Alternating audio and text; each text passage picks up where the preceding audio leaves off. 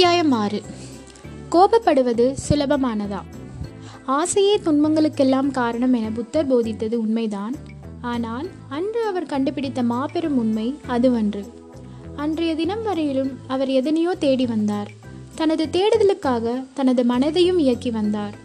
முயற்சிகள் அனைத்தும் பயனற்று போன நிலையில் அவர் தனது மனதை எதை நோக்கியும் அவராக இயக்கவில்லை. அவராக அவர் தனது மனதை இயக்காவிட்டாலும் அவர் மனது அதுவாகவே இயங்கியது. அதுவாக இயங்கிய அந்த மனது வேறு ஒரு பரிமாணத்தில் இயங்கியது. அப்படி அதுவாக இயங்கிய அத்தகைய மனோ இயக்கத்துக்கு நிர்வாண நிலை என்று அவர் பெயர் கொடுத்தார். இதை நான் என்னுடைய முயற்சியினால் உருவாக்கவில்லை. ஏற்கனவே எனக்குள் இருந்த ஒன்றை நான் கண்டுபிடித்துள்ளேன். இது எனக்கு மட்டும் சொந்தமானதல்ல அனைவருக்கும் பொதுவான ஒன்றுதான் இது. எவரெல்லாம் இதனை தங்களுக்குள் கண்டுபிடிக்கிறார்களோ அவர்கள் எல்லா விதமான துன்பங்களிலிருந்தும் விடுபட்டு விடுகிறார்கள். இப்படி புத்தர் தனது கண்டுபிடிப்பை பற்றி கூறினார். நிர்வாண நிலை என்ற பெயரில் புத்தர் எதனை கண்டுபிடித்தாரோ அதனைத்தான் அனைத்து ஞானிகளும் கண்டுபிடித்துள்ளார்கள். ஆன்மீக சாஸ்திரங்களும் இதனையே நாம் அனைவரும் அடைய வேண்டிய இறுதி நிலையாகவும் கூறுகின்றன. ஆனால் அது நிர்வாண நிலை என்ற பெயரில் குறிப்பிடப்படாமல் வேறு பெயர்களில் குறிப்பிடப்பட்டுள்ளது. பெயர்கள் வேறுபட்டாலும் அந்த பெயர்களினால் குறிப்பிடப்படும் அது ஒன்றே ஒன்றுதான். நிர்வாண நிலை என்ற அது முக்தி மோட்சம் விடுதலை லிபரேஷன் அவேக்கனிங் விடுதலை நிலை விழிப்புணர்வு நிலை துரிய நிலை சாட்சி நிலை ஆன்ம சாட்சாத்காரம் என பல பெயர்களில் அழைக்கப்படுகிறது. பெயர்களை கண்டு பயப்படாமல் விஷயத்துக்கு வருவோம். நிர்வாண நிலை என்றால் என்ன? அது என்ன நிலை? ஏற்கனவே அது நமக்குள் தான் இருந்து கொண்டிருக்கிறதா? அனைவரும் கொண்டாடும் அளவுக்கு அதில் என்ன அப்படி ஒரு சிறப்பு? அது ஓர் அரசவை. அறிஞர்கள் பலரும் கூடியிருந்தனர். அந்த அவைக்கு ஞானி ஒருவர் வருகை புரிந்திருந்தார். அனைவரும் தங்களுடைய பிரச்சனைக்கு அவரிடம் தீர்வு கேட்டனர். மன்னரும் தனது பிரச்சனைகளுக்கு தீர்வு கேட்டார். மன்னரிடம் அந்த ஞானி உனது பிரச்சனைகளை என்னிடம் ஒப்படைத்துவிடு நான் சரி செய்து விடுகிறேன் என்று கூறினார். அதற்கு மன்னர் சுவாமி பிரச்சனைகள் வெளியே இருந்தால் பரவாயில்லை. அதை உங்களிடம் ஒப்படைத்து விடுவேன். ஆனால் அவை அனைத்தும் எனது மனதினுள்ளே அல்லவா இருந்து கொண்டு இருக்கின்றன மனதினில் இருந்து துன்புறுத்தி கொண்டு இருக்கும் என்னுடைய மனப்பிரச்சனைகளை எப்படி சாமி உங்களிடம் ஒப்படைப்பது? என்று கூறி குழம்பினார். மன்னா உனது குழப்பம் நியாயமானதுதான். மனதில் உள்ள பிரச்சனையை என்னிடம் ஒப்படைப்பது சிரமமான ஒன்றுதான். ஆனால் உனது பிரச்சனைகள் அனைத்தும் உன்னுடைய மனதில்தான் இருக்கின்றன என்பது மட்டும் உனக்கு உறுதியாய் தெரிகிறது.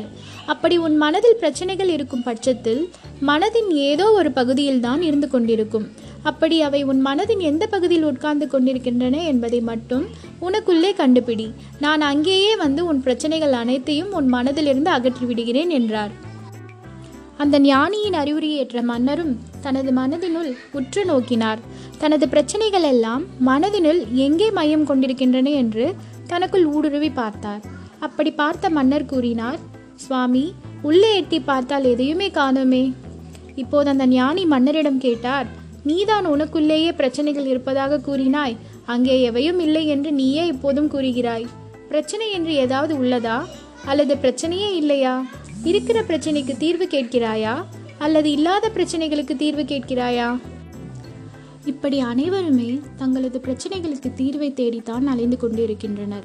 புத்தரும் இப்படி ஒரு தீர்வை தேடித்தான் பல்வேறு யோக சாதனைகளில் ஈடுபட்டார். என்ன வகையான தீர்வை அவர் கண்டுபிடித்தார்? அவருடைய பிரச்சனைகள் எல்லாம் எப்படிதான் தீர்வடைந்தன? பிரச்சனைகளே கிடையாது என்பதைத்தான் அவரும் கண்டுபிடித்தாரா?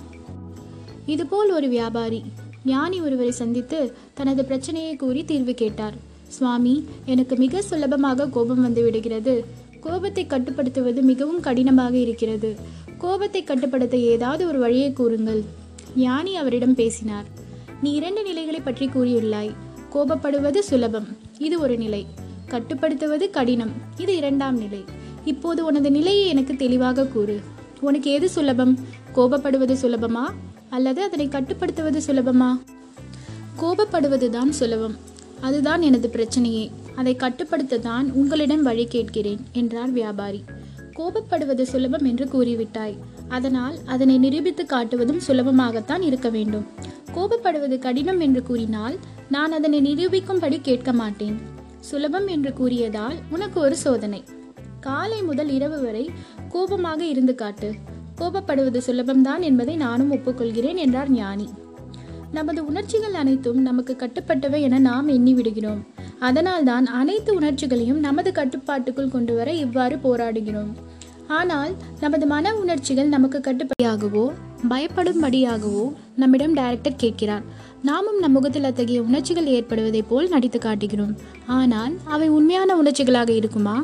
உண்மையான உணர்ச்சிகளாக இருக்கும் பட்சத்தில் அவை நமது நரம்பு மண்டலங்களில் ரசாயன மாற்றத்தை ஏற்படுத்திவிடும். ஒரு விலங்கியல் மருத்துவர் தனக்கு ஏற்பட்ட அனுபவத்தை விவரித்தார். அவர் ஊட்டி மலைக்காட்டில் காட்டு யானை ஒன்றிடம் சிக்கிக் கொண்டார். பயத்தினால் உடலெங்கும் வியர்வை ஏற்பட்டு அவரது உள்ளாடைகள் அனைத்தும் நனைந்து விட்டன. ஊட்டி மலை கோடை காலத்திலேயே குளிராக இருக்கும். இந்த சம்பவம் ஏற்படும் போது அது குளிர்காலம். நமக்கு வியர்வை ஏற்படுவதற்கே சாத்தியமில்லை. ஆனால் பயத்தினால் ஏற்பட்ட வியர்வை அவரது உடைகளையே தொப்பலாக நனைத்துவிட்டது இத்தகைய பயத்தை நம்மால் உருவாக்கி காட்ட முடியுமா? ஆனால் அது இயற்கையாகவே தாமாகவே வந்துவிட்டது. இப்போது நமது பிரச்சனை என்ன? நமது உணர்ச்சிகள் எல்லாம் இயற்கையானதா? செயற்கையானதா என்பது அல்ல. அது இயற்கையானதாகவே இருந்துவிட்டு போகட்டும். வருத்தம் பயம் போன்ற நம் விரும்பாத உணர்ச்சிகள் நம்மை வாட்டி எடுக்கின்றன. அவை உண்மையிலேயே இருக்கிறதா அல்லது இல்லையா என்று கூட ஆய்வு செய்தோம். உண்மையில் அவை இருக்கிறதோ அல்லது இல்லையோ? நமக்கு தெரியவில்லை. நடைமுறை அனுபவத்தை வைத்து பார்க்கும்போது அவை யாவும் நடைமுறை உண்மையே. அவற்றால் நாம் பாதிக்கப்படுவதும் அனுபவபூர்வமான உண்மையே. அந்த விவசாயி தன்னுடைய வயலில் விளைந்த காய்கறிகளை தனது மாட்டு வண்டியில் ஏற்றி சந்தையில் விற்றுவிட்டு வீட்டுக்கு திரும்புவார். சந்தை முடியும் போது இரவாகிவிடும். வண்டி மாடுகள் இரண்டையும் வண்டியில் பூட்டிவிட்டு அந்த வண்டியிலேயே படுத்துக்கொள்வார். மாட்டு மாட்டுக்கு வீட்டிற்கு வரும் வழி தெரியும்.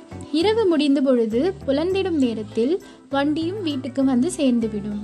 அன்றும் அவர் அவ்வாறு காய்கறிகளை எல்லாம் விற்று காலி செய்துவிட்டு வண்டியில் படுத்துவிட்டார். மாடுகள் வண்டியை இழுத்துக்கொண்டு நகர்ந்தன. அன்று அவர் அந்த வண்டியில் புதிதாக வாங்கியிருந்த மாடு ஒன்றையும் கட்டியிருந்தார். இரண்டு மாடுகளில் ஒன்று பழமையானதாகையால் அது வீட்டை நோக்கி கூட்டி செல்லும் என்ற நம்பிக்கையுடன் விவசாயி படுத்துவிட்டார். வண்டியும் ஓடிக்கொண்டிருந்தது. எப்போதாவது சில வேளைகளில் மாடுகள் நின்றுவிடும். அப்போது அவர் சத்தம் கொடுத்து விடுவார். மாடுகள் மீண்டும் வண்டியை இழுக்க ஆரம்பித்துவிடும். பொழுது விடிந்தது. ஆனால் வண்டி மட்டும் நிற்காமல் ஓடிக்கொண்டிருந்தது. அவர் இரண்டாவதாக சேர்த்த மாடு செக் இழுத்து பழக்கப்பட்ட மாடு ஆகும். அதனால் ஒரே இடத்தையே சந்தை மைதானத்தையே சுற்றி வந்திருக்கிறது. இப்படி நாமும் பார்த்த பிரச்சனையையே பல்வேறு கோணங்களில் திரும்ப திரும்ப பார்த்து கொண்டிருக்கிறோம். நமது பிரச்சனைகளுக்கு என்னதான் தீர்வு?